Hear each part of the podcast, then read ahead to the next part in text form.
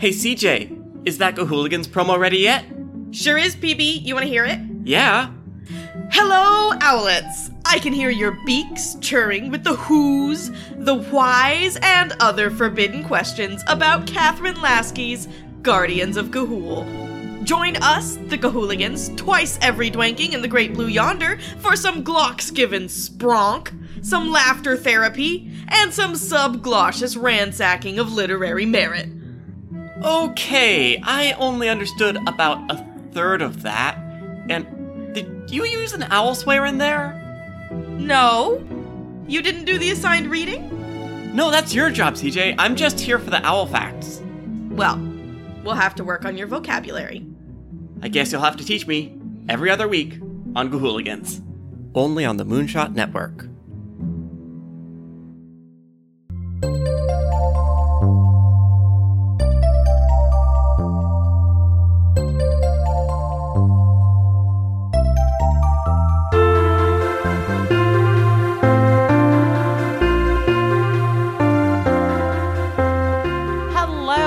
And welcome back to another episode of Unwise Girls. I'm your host, Jacqueline. And I'm your other host, Jane. And we're your favorite podcast, all about the books of Rick Riordan. Today, we're continuing The Sword of Summer.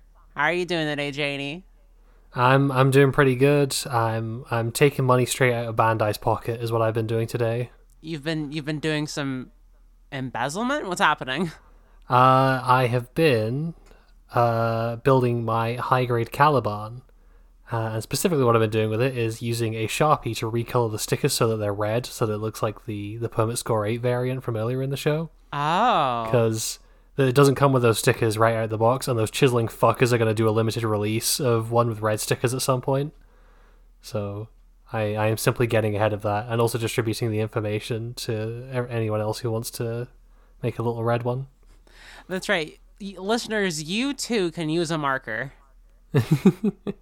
So yeah, that's been my day. As you can tell, I haven't really done anything interesting. How are you, Jacqueline? I'm okay.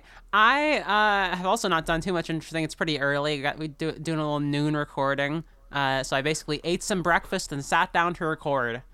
It's 5 o'clock for me. I have no such excuse. Going to a play later, so that's exciting. Then I have to do laundry. That's even more exciting than a play. What play is it? It's a production of a play called They Don't Pay, We Won't Pay, which is a... Ooh, can I guess? Yeah. Is it about a rent strike? It is written... It's an Italian play. It's sort of a Marxist farce about... I think it's actually... Is it about a rent strike? I actually don't know what it's about, but I'm going to guess it's similar. I think it's about some sort of strike. It seems, yeah, that seems like the obvious thing for something titled that to be. Yeah. But instead of going to a play right now, I'm going to play around with my friend Jane and record a podcast. Yay. So, should I get right into summaries, or do we have any news or anything? I guess we can... The actors' strike ended like a couple of weeks ago. We've been able to talk about the Percy Jackson TV show for a while, and we just haven't. Oh, yeah, that should start in, like, this month. Yeah, that's in, like... Two weeks, just over, I think. That's exciting. We do have plans for covering it. We do have plans. We do. I forgot about that. The episode titles got released. They're probably just chapter titles from the book. Let's see. Chapter 1, I accidentally vaporized my pre-algebra teacher. Chapter 2, I become Supreme Lord of the Bathroom. We visit the Garden Gnome Emporium. I plunge to my death. A god buys us cheeseburgers. We take a zebra to Vegas. We find out the truth, sort of. The prophecy comes true. Yeah, these are just the chapter titles. That's fine. it tells us, I guess, the exact pace of the show is also what it does just then. This is true. I guess that's probably what I expected, though, from like an 8-episode series. It's almost like they split it up into like 4-chapter chunks and then gone through it that way, which I think is the optimum way to attack that book. Yeah. Do you have any bias in that sort of thought? No, not at all. Why would you ask? Chapter 53: How to Kill Giants Politely. Stanley, actually we're doing 6 chapters, so I guess fuck me. Chapter 53, How to Kill Giants Politely. Stanley, son of Slipner, gives the gang a roller coaster flight right up to the windowsill of the giant's house and then disappears in a puff of smoke. While Hearth and Blitz stay outside to take a breather, Magnus and Sam go in alone. They find that Gunilla has been trapped in the form of a swan inside a birdcage, and in front of that cage are two giantesses. Sam insists on saving her, then tells Magnus that the reason the senior Valkyrie is so distrusting of Loki's children in the first place is because a long time ago a son of Loki got into Valhalla, charmed her, and then was discovered to be a spy. Magnus asks Jack to do his thing and go kill some giants, but Jack refuses. He respects tradition and won't murder someone in their home without proper cause. Instead, Magnus and Sam are going to have to do the old-fashioned thing and claim guest rights. Chapter 54, Why You Should Not Use a Steak Knife as a Diving Board. Inside the kitchen, Magnus and Sam make themselves known to the two giantesses, Gelp and Greep, who are a little bit tipsy. Our heroes immediately claim the rights of hospitality towards guests, and what ensues is a battle of politeness, I guess, where the hosts try and kill the guests without outright saying that's what they're doing, and Magnus and Sam try not to accidentally give them anything they can take permission to do so. During this, the giantesses offer a deal. They'll hand over Thor's weapon and Gunilla, but in exchange, our heroes must give themselves and Jack over. This is a bad deal, so Magnus switches to plan B. He infuriates them by admitting to killing their sister in the river, which causes them, in their anger, to let slip aloud that they've been trying to do a little guest murder. Hospitality rules broken. Jack is free to go into action and kills them both incredibly quickly. But Magnus also breaks his leg in the process with a little jumping off a steak knife, little stunt. And they can hear just outside the door that the giantess's father has come home. Chapter 55. I'm carried into battle by the 1st Dwarven Airborne Division. Just as Daddy arrives, so too do Hearth, Blitz, and a freshly rescued Gunilla, parachuting down from a rescue operation Magnus's protectors got up to while the hubbub was about. It's time to confront Gelp and Group's old man, Geirrod.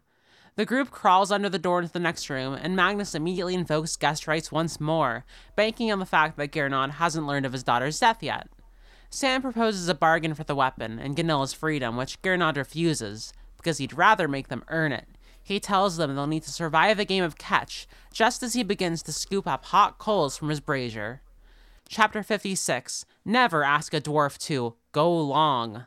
The crew duck and run from Geirrod's highly accurate throwing. They only survive because he's a bit drunk, and Magnus figures the only way they're going to escape their lives is with a bit of cunning.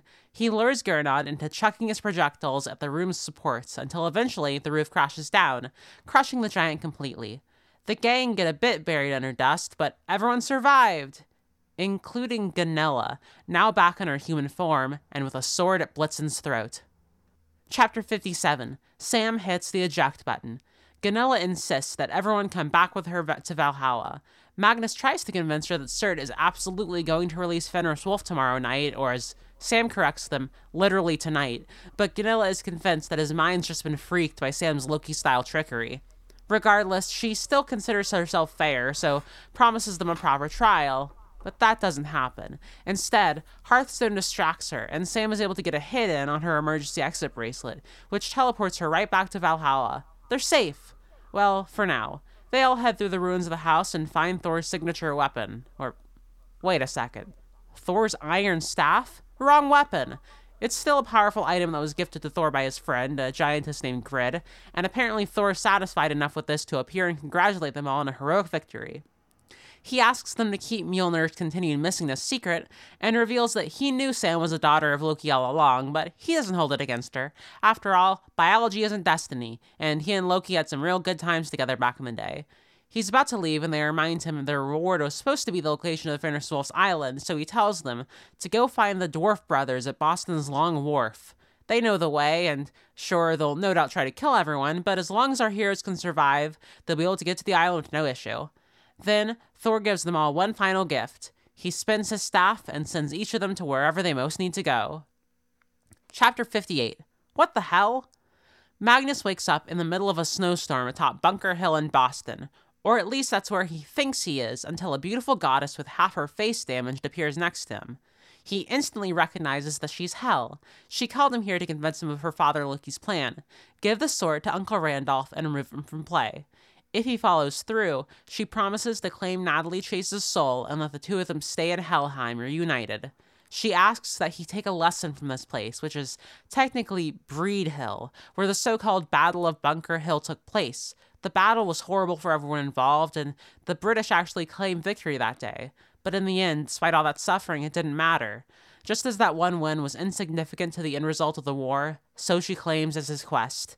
Magnus considers the offer seriously. He imagines the days when he and his mom were together, how alive she was, and then pictures what it would be like for her to live in this afterlife forever. Letting his tears flow, Magnus refuses Hel's offer. He draws Summerbrander, Jack, and declares he'll honor his mom by remembering her as she was and continuing with his life as she would have wanted. He tells Hel to leave him alone and tell Loki no deal, but before he can raise his blade to her, she disappears in the snow, and Magnus finds himself suddenly teetering high in the sky on the edge of a rooftop. So Jane, what'd you think of our chapters today? These were some funny little action chapters, capped off by big Magnus moment. Oh, that's exactly it. Yeah, these are great. I love to read a book and then realize that I'm literally exactly right about all the themes. Yeah. It's one of those moments that makes me like, ha, I can like properly analyze and like deconstruct this book for 13-year-olds. You're intelligent enough to watch a play about a Marxist rant strike or whatever the fuck that was. That's true. My brain is so big. Yeah, no, I thought these were good. Same. I thought they were good. Little bit of an interesting start when they were like looking into the house. Sorry, this just like really threw me off at the start. Magnus describes their fireplace, the giant's fireplace, as burning as big as an urban riot. Yeah, that's one of those little Rick Riordan similes that you know that he put in there without thinking about. Like, it doesn't really make sense for Magnus's character, I don't think. Like, this is the same character who later in this chapter is talking about how cool it is when horses abuse cops who are riding them. Yeah, and like, what riots would Magnus have seen? And I don't feel like there's usually actually a huge giant fire at a riot. You know what I mean? Yeah, I feel like if there is a fire that big during a riot, the riot turns into people running away from a big fire. Yeah, like, this is like the Fox News image of a riot, you know what I mean? Yeah. This is, Rick Riordan is just like, of course, when a bunch of people get together and sort of, you know, have a problem with things, they sort of set a giant fire, like, that engulfs half the city, right? Unless it was during the American Revolution, in which case it was noble and cool. Yeah, it was based and awesome. But you have to have sympathy for those poor Brits. Yeah, no, but apart from that, I think this was a strong set of things. At the start here, Sam really does instantly, I think we were right with our read on her character about how like she like really likes to conform to like very traditional structure and how she is like trying to like succeed inside of traditional structures, right? Yeah. Her like big reason she wants to save Gunilla is because like that's the proper Valkyrie thing to do. Like, she's her captain. Yeah, it doesn't seem to really matter to Sam that the Valkyries like fucking hate her and like clearly did not give her a fair shake at all. Like, she, you know, when they go low, she goes high. Yeah, no, that's the vibe for sure. It's, you know, I may have experienced racism at the hands of my fellow police officers, but when there's a dangerous criminal holding one of them hostage, I'll be the one to save them, and then they'll understand. I'll have proved myself, right? I'm hoping that this is like the starting point for an arc for her. Otherwise, she's just going to be Suzaku Kururugi, and no character ever wants to remind me of Suzaku Kururugi. That's a Code Geass, right? Yes, he's okay. The one who's like, I'm going to join the Britannia military and work my way up the ranks of this occupying force who is extremely racist at me. Well, let's hope Sam isn't that. And we get Gunilla's backstory, too, to learn why she's so racist. We called this. We did.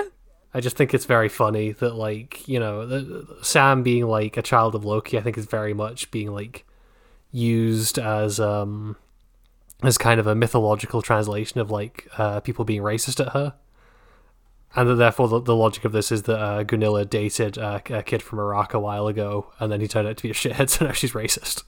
Yeah, no, that is kind of just the vibe of it. Like, yeah, no, we were just watching a bit about Korra, like a video on Korra.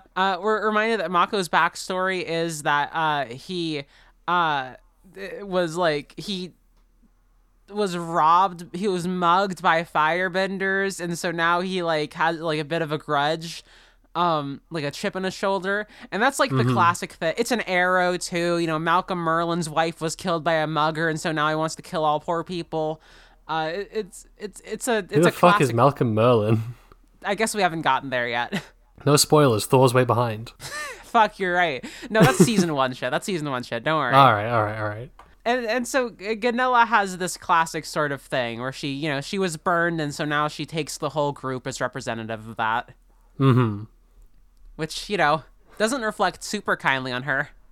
No, it really doesn't. I think we predicted this way back when like she was giving Magnus that tour of Valhalla, and I think we said at the time that if this is what it turns out to be, it's gonna suck, and it did, and it does.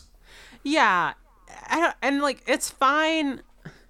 It's not like a bad story decision necessarily, but like it mostly just means that she's definitely a shithead, right? Like I need Sam to tell her to fuck off for this. Please, yes.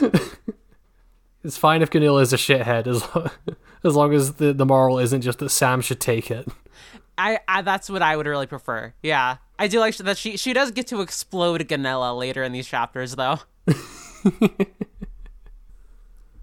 That exchange later on. What do you think of their like? What do you think of this? Because she's really insistent on the whole like you've fallen for the lies of this daughter of Loki thing, and I actually think this is kind of a great exchange, because what that the way that this goes is like she's like you've fallen for the lies of this daughter of Loki, and you know Sam or Magnus is like, you mean the full moon isn't tonight? Which, you know, and she's like, no, it's tonight. I mean, stop confusing me. And I think this is so good because even though Sam like probably isn't tricking Magnus, right? I understand how Gunilla feels in a way because like we've seen Loki so many times, and this is how he tricks people, like by just confusing them and saying shit that it, like is you can't disagree with it. Like objectively, that is the time scale. But they're like Gunilla believes, as Magnus believes about Loki, there is like a deeper sort of you know behind the surface lie that is going on that is not so obvious. And I think that like sort of makes her just like, it means that Gunilla feels less like she is blindly like combative and more that she is like, actually, she understands the Loki style a little bit, I guess. Yeah. It's not just like blind deference to Odin. It's like a familiarity with what Loki does. Yeah. And I guess presumably a familiar sort of thing for that because of her relationship with whatever the child of Loki was. Yeah. Do you think we'll meet that character? Because Gunilla's still around, and we don't hear that they died. Maybe, yeah. This seems like a character who's going to show up as like a book 2 villain. That would be cool. We also get, in this exchange, I think, a little shout-out for Magnus's hallmates, who we thought those were going to be major characters. They could still be major characters. I think there is not enough of this book left for that to happen. There isn't, but they could be like major series characters, I guess. They could also show up in book 2. Book 2 could just be them fighting Gunilla's ex-boyfriend. That might be cool. And it's interesting. It's literally Magnus being like, but those guys are cool, but are they that cool? Like, are they cool enough for me to like want to hang out with for the rest of like my existence? Well, he does get into more of that with Hel. Yeah. I like how much of just a fucking asshole Magnus is. Yeah. Where during the fight with the giants, like Sam gives him a direction to like do a specific maneuver to like, I think it's like jump and ping a bunch of like knives at them or something. And instead Magnus just like, no wait, what is it that he does specifically? Fuck. Are you talking about the moment where she like says Magnus? He takes that as like her wanting him to like jump off a steak knife as a diving board, but actually yes. She wants him to like bring her a salt shaker. Yes, exactly that. Where his first instinct is to just immediately go, all right, I guess I'm gonna like do something borderline suicidal. Yeah. I'd just fucking... the fact that, like, the result of this is not like, oh, he loses a magic power or something, or they, like... I don't know, they lose an item, but it's just that, like, he breaks his fucking leg. Just makes him feel like such a jackass. A little bit, yeah. And which I like. I like that Magnus is like this. No, absolutely. And, you know, classic Rick Riordan, good, like, breaking part of your bones description here. He must have broken some bones during his life, because he's good at describing that really viscerally. Yeah, and it's, like, very distinct also. Like, it's similar insofar as it's also, you know, someone breaking bones, but it's, like, very distinct from, I think, the part in Heroes of Olympus where Annabeth breaks her foot, which we really liked. Or even, like, earlier in this book where Magnus cracked some ribs, and that's described as, like, vials of acid cracking. Or, and this is more just, like, I think he says, like, something like white-hot lightning up his spine whenever he moves his leg. Yeah, like, a big emphasis on, like, the nausea that goes along with it. It's really good. And then that continues to just be, like, part of what's happening for the entire rest of these chapters is Magnus sort of having his leg healing. And fucking Blitz having to cart him around. Yes. Now, the good thing is he has healing power, so the injury doesn't stay quite as long as it does for Annabeth. Yeah. I know that it's probably just because he didn't want to get his other leg broken, but I do find it surprising that he didn't at least consider asking Sam to turn into a horse for him to ride during this bit.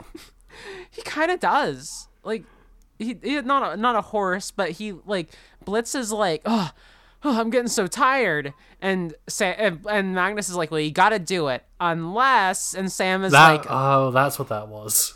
Sam is like, no. What did you think it was? No, I think that exchange just was one of those things that just, like, blew by me. Totally, yeah. It's interesting that she is so insistent on, like... She did it once. And then ever since then, she has been very insistent on, like, I will not do this again. Like, now that she's revealed why she doesn't like to, she very consistently refuses to transform, even in these moments where, like, it would be very helpful. And it's you know, it's one of those, like, good character beats where, like, she did it once, she won't do it again. I almost feel like it's kind of the opposite, where it's, like, it's playing to, like, an insecurity. That, like, this is not something that she likes people knowing about, and now all of these people know that she's a child of Loki and that she can and has used those powers. So she's being, like, very vocal every time about, no, I'm not going to do it, I don't want to do this, no matter how useful it will be. And I think that's kind of, like... almost like she's protesting a bit too much, and she's probably going to end up doing it later because she'll be tempted by the power or some shit. No, I think I don't know if she'll be tempted by the power. That's not... I mean, it could be. But that is, I think, the correct read, her insecurity. I think the way that she's like, no. Like, that you can tell there's some insecurity there. Mm-hmm. Another commonality between Percy and Magnus is discovered here, which is that... Frey apparently is the patron god of horses. Oh, that's true, yeah. So Rick Riordan loves to have a funny guy who can talk to a horse. A funny guy who can talk to a horse and or has, like, some kind of favorite color of food. Yes, exactly. But Magnus is cooler because he never uses his powers to make the horses fucking clothesline cops. No, that's true. Yeah, that's awesome. Like, I first of all, I didn't realize Boston had fucking mounted police. That's awful. I mean, I think they get them in most big cities. I guess so. I've never lived in a city that big, so I guess I wasn't sure. I associate them so heavily with Canada, the RCMP or whatever. Yeah, but yeah. I like that, you know, always checking back in Magnus's history. I like that we're going for, like, oh yeah, the thing he can relate to about this is the time that he, like, had to run away from a cop. And I hope that he does it more later. I want to see funny cop, like, horse destruction moments. Book 3 is just 50 chapters of that. This truly is Magnus's, like, I'm Magnus Chase and this is Jackass. Today we're going to be pushing, like, making horses run out from underneath their cops and seeing how funny it is when the cops fall. God, speaking of 50 chapters, we're most of the way through this book. Like, got like 2 episodes left on this. I'm not sure, it feels like we're quite at finale kind of level of tension, but then I feel like that's maybe the pattern with most Rick Riordan books. Yeah, we've really breezed through. It makes me wonder just like how serialized this is going to be. Like, is the next book going to pick up like immediately where this leaves off, you know? That's true, yeah, because I think that was kind of what started happening, especially in like the middle of Heroes of Olympus, where like stuff would start ending on cliffhangers. Yeah, the problem with Heroes of Olympus, though, was that they didn't have like... every single chapter wasn't good the way that this book has been, right? Yeah, the problem was that the book was worse. Yeah. So even though we have 3, 12, 13, 14, 15, like 15 chapters left, I can still see that like either building to a strong ending or like having a good cliffhanger. Mm-hmm. And you know what? The good thing about the show is we don't have to wait. We're going to start the book the next week. This is true. Also, interesting stuff with when Hearthstone wakes up from his unconsciousness, his, you know, Jason Gray style unconsciousness. He's like a little bit woozy, a little like he walking around. Does it seem like he is like, it's the typical like I just had surgery and I'm like high on painkillers type of thing? Yeah, that very much seems to be kind of like the vibe with him, or he's drunk or something. Yeah, and then Jack takes a bath in wine. Jack does do that. Maybe Hearth got in there with him. I don't know why he would do that. Maybe he did.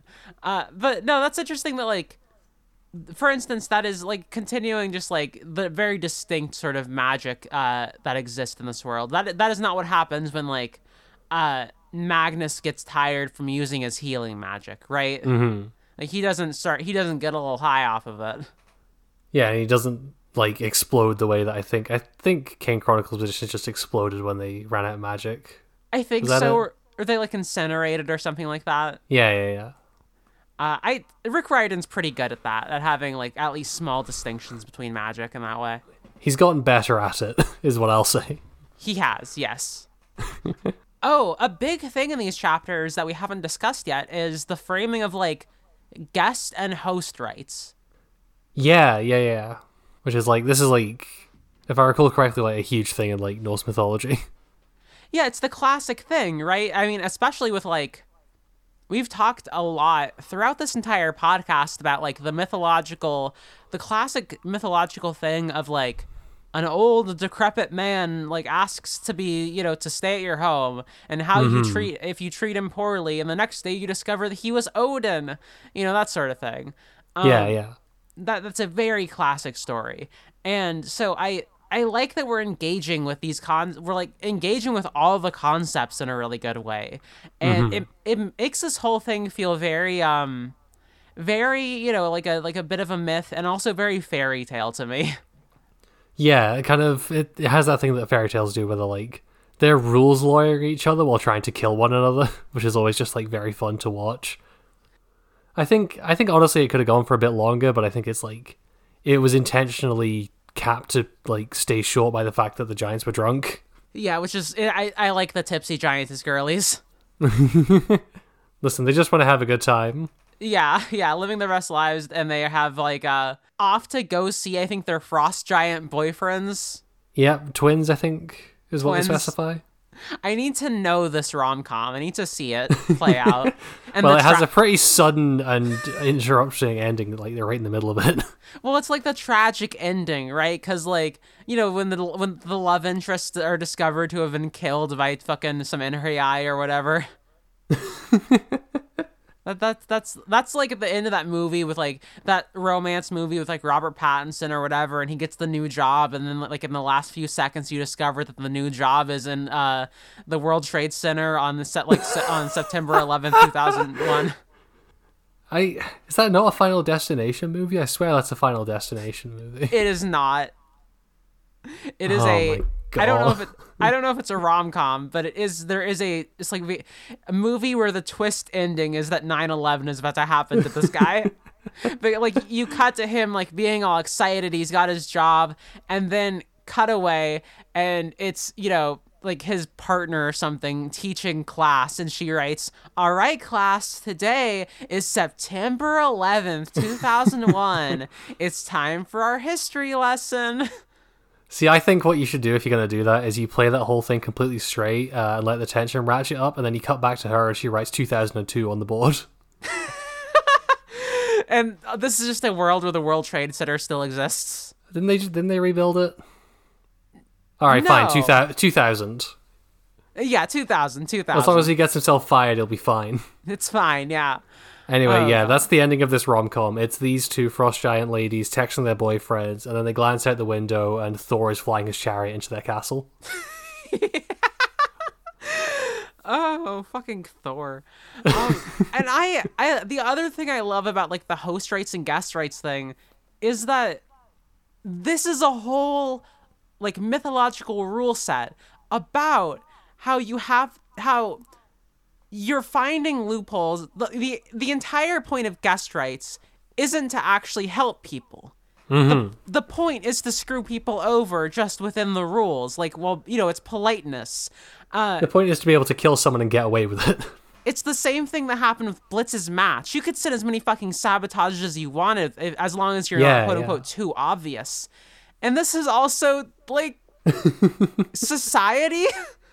Like, this is capitalism. This is the world we live in, where... like the entire thing is, as long as you like don't admit like, we sent our full police force to, you know, destroy all of that homeless encampment's things, take away all their precious items that they've gained, destroy their, you know, temporary homes, and make them even worse off. As long as you just say like, oh yeah, we cleared up a problem, then it's fine. There were some troublemakers in the community, and then that's fine. You can just say that. Like, I think this is a very strong thing for that reason. Like, I love that we are all, like, as long as you don't outright say, I'm doing this to hurt someone, then it's fine. That's fucking good. I think the good way that this could go is that this ends up getting tied back into Sam. Yeah. Because Sam is like, you know, her entire thing is like engaging with these institutions in good faith, even though she knows that she's kind of going to get screwed over. And like, I feel like the lesson that she's been repeatedly taught in this book with the guest rights and the contest and stuff is, no, sometimes you got to kind of get your hands a bit dirty and fuck these people over as well. Yeah, no, I think that's true. I would love for that to be sort of her arc. Mm-hmm. And, you know, Magnus has his clever plan as usual. You're right. He is an asshole here. He's just like, yeah, I fucking killed your sister, by the way. You can't do shit about it. I like that he plays that card twice. He's able to play the I murdered your close family member card. Magnus is always killing someone's close family member. He said he's throwing Jack up so many people's noses.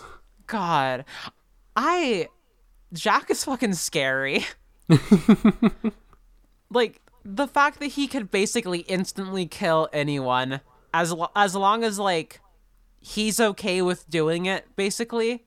Mm-hmm. I like that, like, the entire guest, you know, host thing hinges on Jack being like, well, we have to do this first. You know, gives him a bit more characterization than just, like, funny talking sword. It makes him really feel like he is this ancient relic that really is invested in these sort of, like, traditions in that way. Yeah, and it also, you know, it puts a very handy limiter on Jack's power, where you end up with a really interesting situation where, like, Magnus has a really powerful tool that can kill anyone, but it, like, it has a mind of its own, and, like, Magnus is not fully in control of it, and it can turn against him at, like, inopportune times. Yeah. It would be... Imagine how fucked it would be if there's, like, a Magnus versus Jack part. Like, I mean, that would be fucked. I also don't think it'd be very long. No, I don't think so.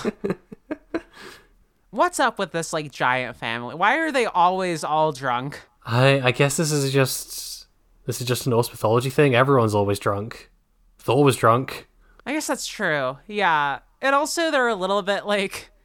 Geirrod is, like, the overprotective dad who's, like, jealous of his daughter's boyfriends. Mm-hmm. You know, the, like, rules for dating my teenage daughter style, like, thing.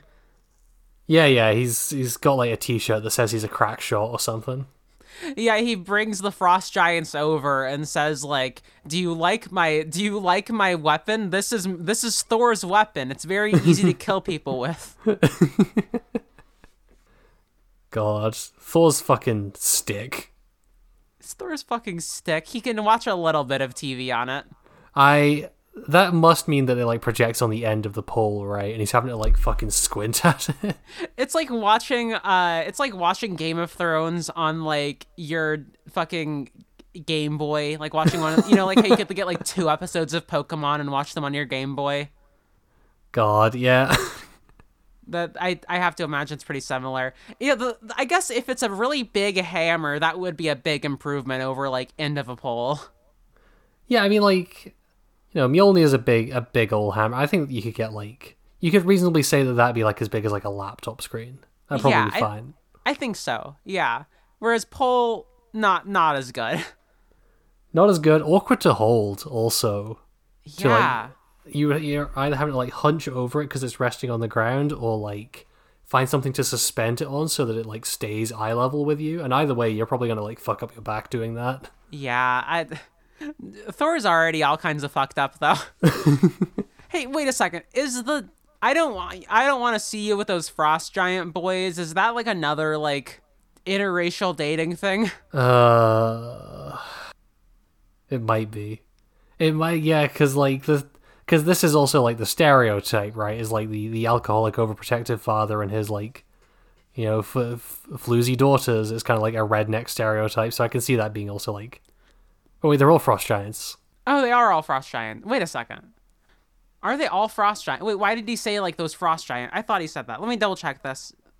No, you know, you're right. They're all frost giants. He does say those frost giant boys, which is, you know, the classic sort of phrasing. But I think maybe we could read this as more of, like, a... Are you out with those Hendersons again? You know, those Henderson boys? And maybe as, like, that... I don't know. Never mind. Well, hang on. Maybe it's fucking Kayanese brothers.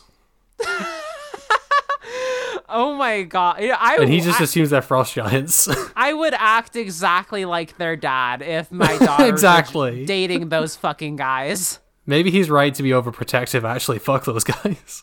I would absolutely bring the fucking incel into my home and be like, this is my gun, do you see? I probably wouldn't do that. But I mean, I wouldn't bring them into my home, for one thing. Yes. Jesus Christ. Magnus, as always, knows how to play with the rules in a way that lets him be safer. You know, we sort of saw that in Hotel Valhalla. We're seeing that again with him, like, learning that guest rights are a thing and then exploiting them to get in with Geirrod. Literally one chapter later, immediately having a handle on, like, how they work. Yeah. This is also like him trying to like get that sea goddess to like swear by her troth, where like you really get a sense that Magnus is like used to like grabbing any advantage he can with both hands and exploiting it as much as he can because he's just like spent so much time like living rough. And both times it doesn't quite work, you know. It kind of works with the sea goddess because that ends up being part of the, you know, that's part of the exchange that leads him to getting what he wants, and it kind of works here because it means that he agrees that, you know, he doesn't immediately kill them and instead says, let's play a game. He turns him into Jigsaw. He puts on the some face paint and is like, all right, let's play a game of catch. What if Billy the puppet just wanted to play catch all along and never realized? Listen, he's got a saw puppet, but it's just the size of a normal person. Yes. Oh God. And this is very fairy tales too. Like, just like, let's, you know, play a game of catch with me, survive for 10 minutes. I'm going to fucking throw hot coals at you. Let's remember how Magnus died the first time was by getting a hot coal thrown into his chest. God, I didn't even consider that. And actually, now that you mention it, it's kind of weird that Magnus at no point is like, I don't want to do this again. Yeah. I guess it was like hot tar versus hot coal. It's a bit different. I guess I would argue that the experience while you are burning to death, like, the differences are academic. Probably so, yeah. I don't know, maybe, like, one is a stickier death, you know what I mean?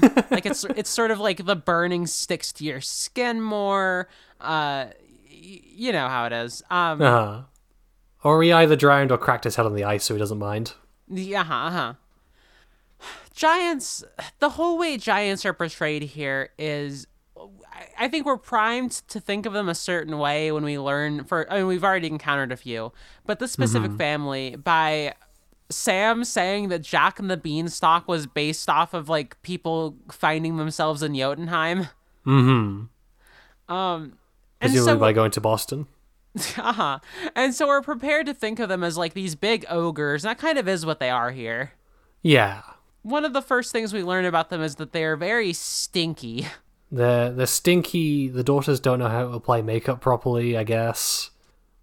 They're all drunk. Yeah, they're ugly, they're stinky, they're drunk. It's very, like...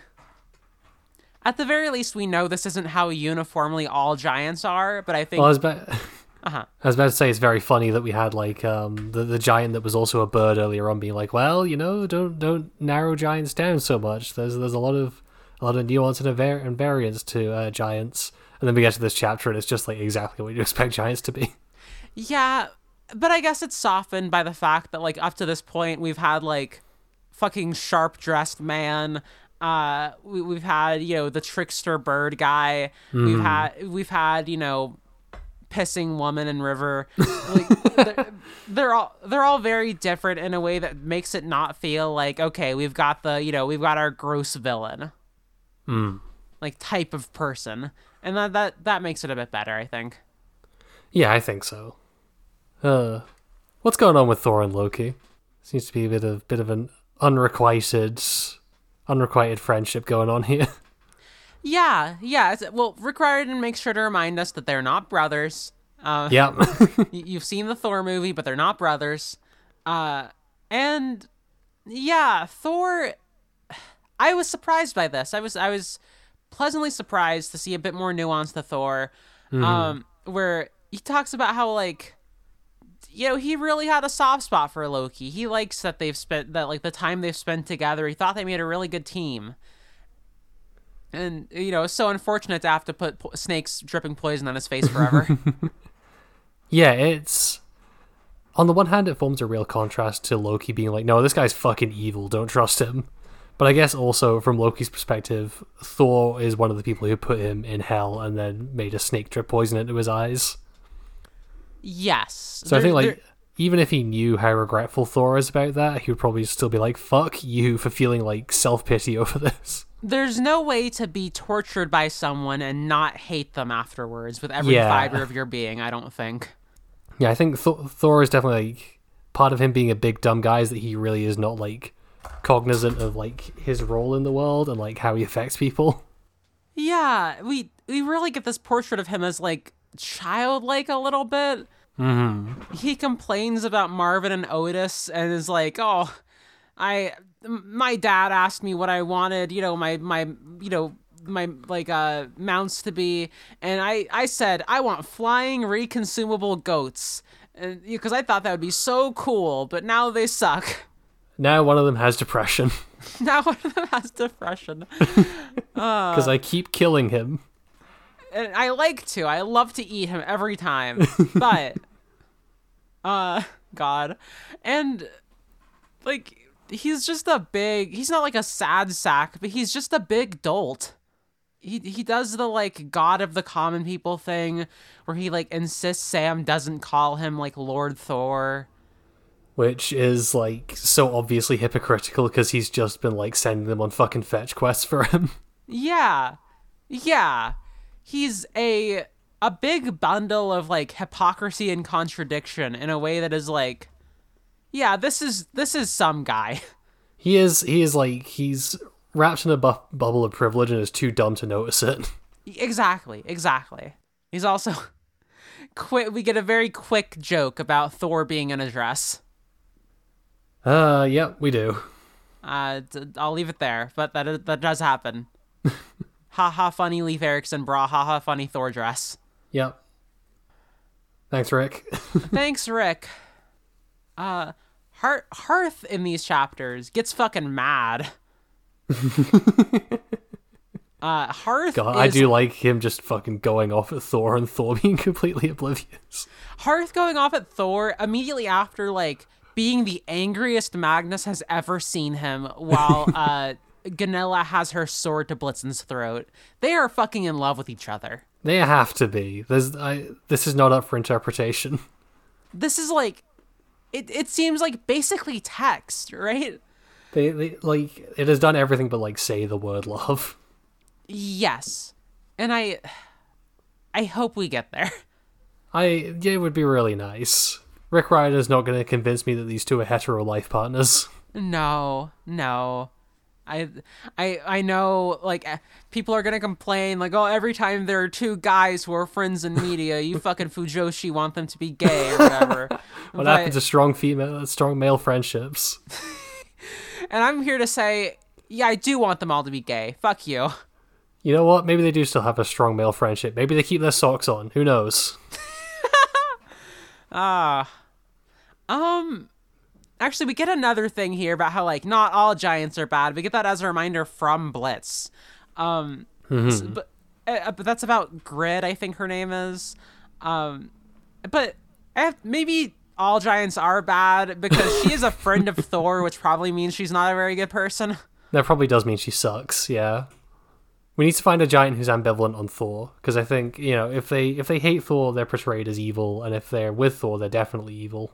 Yeah. So we need just a giant who's living out in the sticks. Hey, what did the chapter title "Never Ask a Dwarf to Go Long" mean? Go long is what you say when you throw a ball and you want someone to run far and catch it. But Blitz doesn't like throw a thing. No. Go long is what you ask someone to do when you're throwing something, like, at them for them to catch. Oh, I thought go long was like telling someone to throw something a long way. No. Go along is like run. Like run far out so you can catch this when I throw it far. I see. I have so much to learn about American football. I guess that is an American football thing, so it makes sense that you wouldn't necessarily know it. It's not really something people say in a game of catch either. Usually you say things like, good job, sport, or nice throw, or like... Or, my roof is falling on me. Oh, Magnus does fucking kill this guy that way. It's good. It's a very short chapter. Like, it's just like a quick action scene. I do feel like we talk a lot about it whenever, like, Percy, like, properly kills someone. I feel like Magnus has already racked up a higher body count just because, like, as far as we know, there's no mechanic by which these people can, like, resurrect. So even when he's, like, killing mythological stuff, it seems like they just fucking die. Yeah, like you said, this isn't... We know that they're all going to come back during Ragnarok. And, like, presumably... And, you know, invade Valhalla or whatever. Or invade Asgard. But, apart from that, like you said, this is a linear... This isn't like a cycle. It's not everyone's coming back. We're repeating the same thing exactly. It's more linear than that. It does seem like he's just killing people forever. Yeah, this is not like the Minotaur coming back in, like, Last Olympian or something. I don't think Geirrod is going to come back in a big way in book 3. I do think we should call him Geirrod, because that's how I read it. Oh, I mean, yeah, that is... you're right, because... I mean, you're not right. To be clear, you're not right. That's not good. I mean, it's fine. It's good, but it's not correct. But... Magnus does the classic Rick Riordan thing of, like, did you say A-Rod? Like the baseball player? And then he does play a game of catch like you would do with a baseball, so... Oh, yeah. So I guess it is probably, like, Geirrod or something like that. Thor has a fucking Geirrod. That's what he retrieves from the cupboard. Are we in middle school now? Listen, I'm just saying that the way he's talking about Loki is, I think that... This to me reads as they had a really bad breakup and Thor did not realize how bad it was. Say more. Oh, You're pressing me on my, like, a split second justification of my incredibly immature joke. I don't have more on this. I just say more, Jay. Go into detail. Come on. Fuck you. This is why Loki put Thor in the dress. You're right. Okay. You know, speaking of jokes involving Thor that are pretty good, such as your Geirrod joke. Thank you. I love the bit in like how we get in chapter 55, Magnus being like, "Why do you have a parachute?" And Blitz is like, "Every dwarf has a parachute. Like, what do you think? Who do you think I am? I'm still like, I'm not, I may not be good at crafting, but I'm still a dwarf." And Magnus is like, "Okay, dude, whatever." And then in chapter 57, Thor is like, I can't be without my hammer. That's like a dwarf without a parachute. I thought that was a really good bit, a good setup and payoff. That is, it's a good setup and payoff. I assume that when Magnus gets like blown off this building from the end of the chapters by a gust of wind, fucking Blitz can save him with his parachute. Hopefully. Okay, you've never read One Piece. No. This is gonna resonate with some people. This is like a fucking Thor is a fucking Bartholomew Kuma to like to the Straw Hats. Bartholomew does. What? Sorry. He does a Bartholomew Kuma. Thor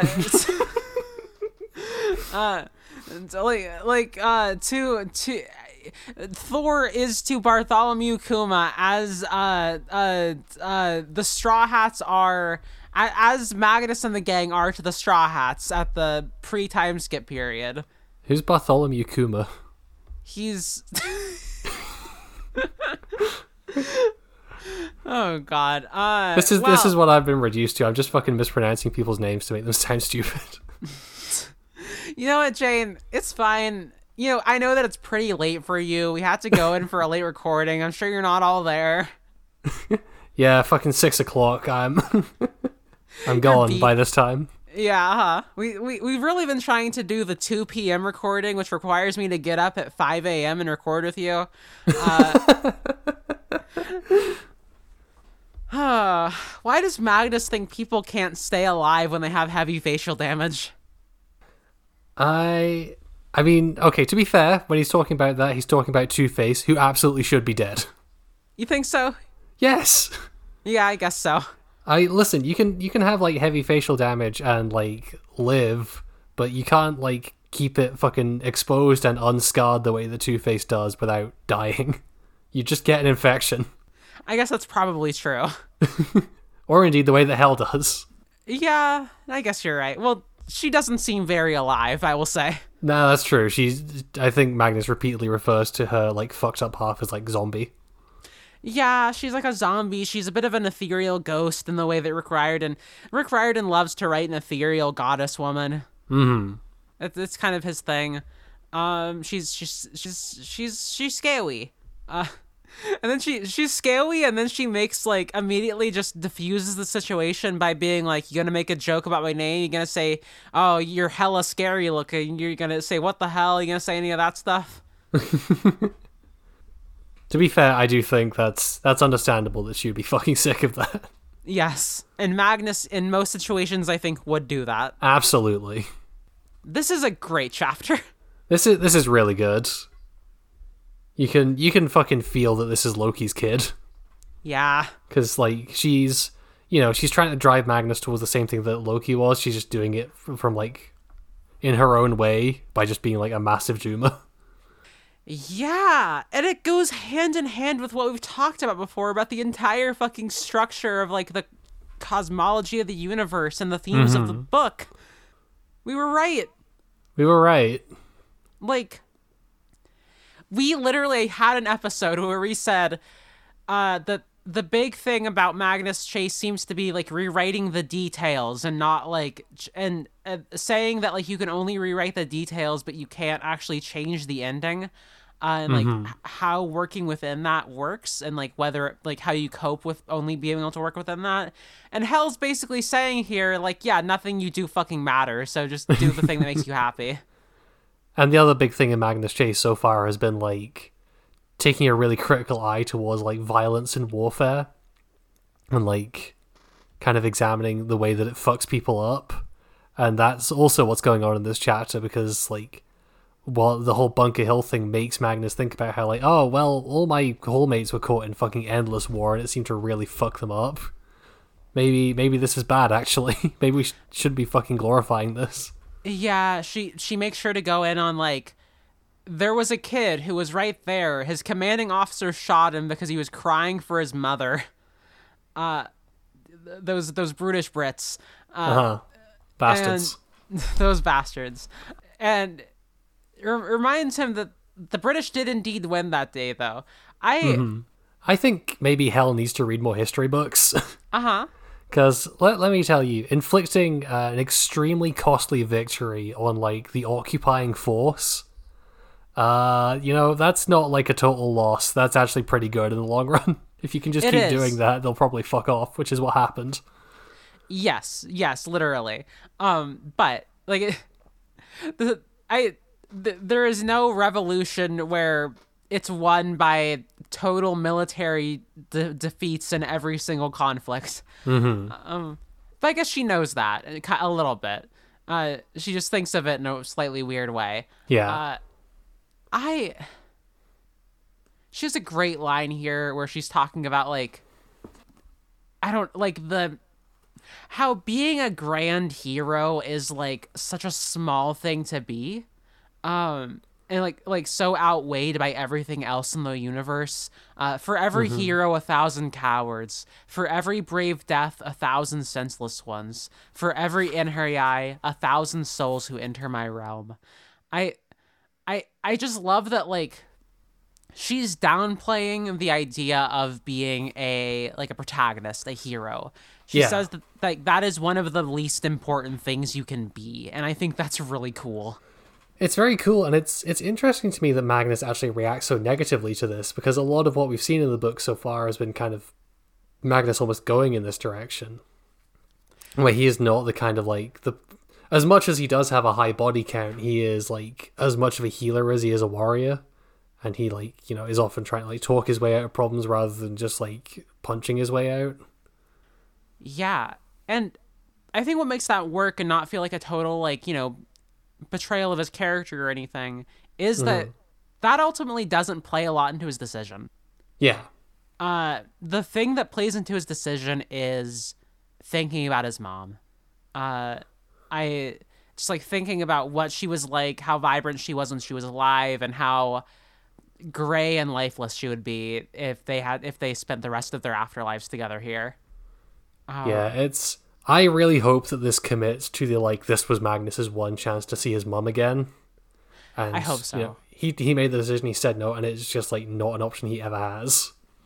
Because I feel like if anyone could have returned her to life, it would have been Hel, and she explicitly says it's impossible. Like, you know, maybe he meets Odin, and Odin is able to do something. I hope it stays there. Because it's so good. Like, Magnus, like, you know, Magnus crying and Hel being like, so that means you want to do it, right? And him being like, quite the opposite, actually. That's great. It's a really weighty decision, and I hope it doesn't get, like, undermined later. I hope not. Yeah.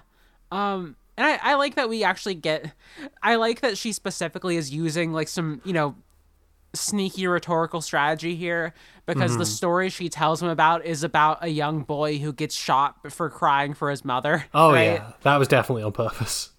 And like you said, she's obviously a daughter of Loki, and it's good character writing. It's you can tell where she came from. Anything else you want to talk about with these chapters, Jane? I do think Magnus thinks something pretty dumb here. What's that? Where when Hel is, like, telling him about Bunker Hill, he goes, granted, my American history was a little rusty, but I was pretty sure they didn't build monuments at the site of sad and meaningless events. And Magnus, let me tell you about this little thing called the First World War. God. Sad and meaningless events are half of all monuments, I think. You cannot walk 3 fucking streets in this city without finding some kind of First World War monument. Also, You live in the United States, where there are a million Confederate statues. Or, like, Vietnam memorials. Yeah, there are all sorts of, like, people who did fucked up shit for, you know, meaningless or ultimately, like, bad reasons. And, you know, they had, you know, died for, you know, because of trying to claim their misguided ways. Like, that's 90% of all monuments. Yeah, I guess we can cut him some slack, given that he hasn't been in school for 2 years. But... I guess that's fair. He has a 14-year-old's view or something. How old is he? 16? 16. Yeah, that's why I mean. He has a 14-year-old's view because he hasn't been in school for 2 years. He has a 14-year-old's level of education. Yes. So he's like he's an 8th grader of a sort. All right, I think that'll be it for us today. Good stuff here. Good chapters. I'm excited for our final stretch, which we're final 3 episodes, I think. Yeah. Not so set. You have, I hear you have a lot of evidence for your entry this week. Fuck off. Come on, Jane. Yep, my picks are Thor and Loki, and I fully believe that there was a way to resolve Thor's wife getting stolen without making Thor fanboy up. I think they were just waiting for any old excuse to do that. I think that's probably true. My pick is Hel. Mm-hmm. I think that she had a sort of ulterior motive for wanting to claim Natalie Chase's soul. I think she did, in fact, want to go on those coffee dates. I see. With Boulder's approval, I assume. Of course. No, I mean, he likes it. I don't know. Why do we talk about fucking cocking so much in this show? You know, I'm sure it's just the text. That's actually, to be fair, it sometimes is the text. It often is the text. Our intro and outro is Super Mario Ocean by Space Pony. You can find that at OC Remix. Our cover art is by Vera at Innsmouth_in on Twitter. We are hosted by the Moonshot Podcast Network. We can find them at moonshotpods.com, goodfuckingpodcasts.com, all sorts of amazing shows on there. Currently, every Saturday, I'm going to be part of a stream series where we're playing 999. That's a lot of fun. It's great because I didn't see any of the stream prep for that, but as soon as I saw the post about it pop up on Twitter, I was like, oh yeah, Jacqueline's going to be in that. I was indeed in that, so go watch that every Saturday night. I might not always be there, but I will try to often be there because I love that game. Sometimes you zero escape from having to do the stream. This is true. Yes, seek a way out. Hi guys. I don't have a lot of time today, so I can't really do it. Sorry. I forget what it says at the end. Way out. Sucked. Seeked. Whatever. It's like the way that sneak past tense is snuck. So it's seek and suck, right? I'm just gonna stay quiet and let you roll. This is all good. This is good audio.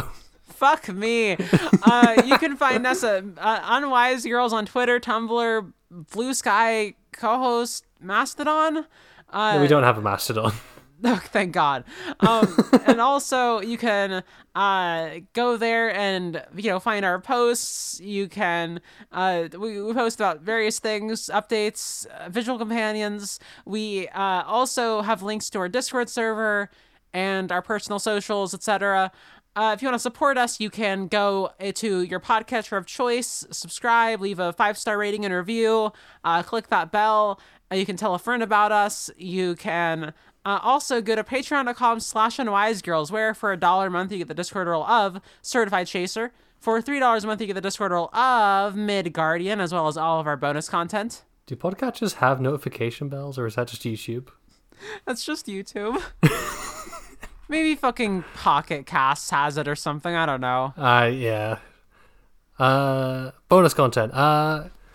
Yeah, we're just continuing to kind of truck our way through Mobile Suit Gundam, Iron Blooded Orphans at the minute. I think we're doing, like, really good analysis on the episodes. I've watched the show, like, 4 or 5 times before now, and Jacqueline is still, like, pointing out, like, interesting shit that I had not noticed before. So, like, I think it's good, and if you're interested in Gundam, you should listen to it. You should. And for $5 a month, you get the Discord role of Thor's Hammered, which, you know... playing big into that this weekend. That's it's still missing. Any one of you could be the Thor's Hammered while it's missing. Thor's Shafted. Thor's Shafted. And all our bonus content and a special thank you at the end of every episode. Speaking of which, this week we'd like to thank Mint, I Love Sammy's Great, Danny, Tanner, Mercy, Bree, and Erica. Thank you, everyone. Thank you. And as we always say... at the end of every single episode. See you next week, Camp Half-Blood. See you next week, Camp Half-Blood. Bye-bye. Bye.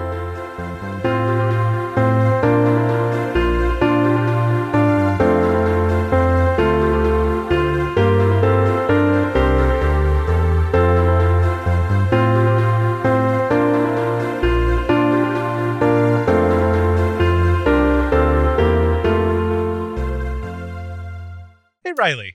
Yeah, Andrew. Do you want to make a podcast ad? I do, but what would we mention? So I think that we could probably put together an ad for a show called The Podcast Minds. There, but for the grace of pod, go we. You know, it's a podcast where we both pitch each other podcast ideas instead of doing one ourselves. Yeah, it's a podcast pilot pitching project. Totally. We should mention that it's a comedy show, right? Where we throw out ideas like getting weirdly deep into the themes of Jumanji. Is that one a podcast? No. It's a podcast idea that is actually a front for me to talk to you about hyperfixations I got. Oh, that's most of the things that you hit me with. What about instead if we just talked about all the different ways you could do a rewatch of Lost? Now, that sounds like you just did what I did, but you said it in a positive voice. Okay, and along the way, what if we pitched ideas like, I don't know, Epic Rap Battles of Mystery, the Lin-Manuel Miranda podcast? Listen to The Podcast Minds. There, but for the grace of pod, go we on your podcatcher of choice on the Moonshot Network. Hi-ho! Hi-ho! Every Friday.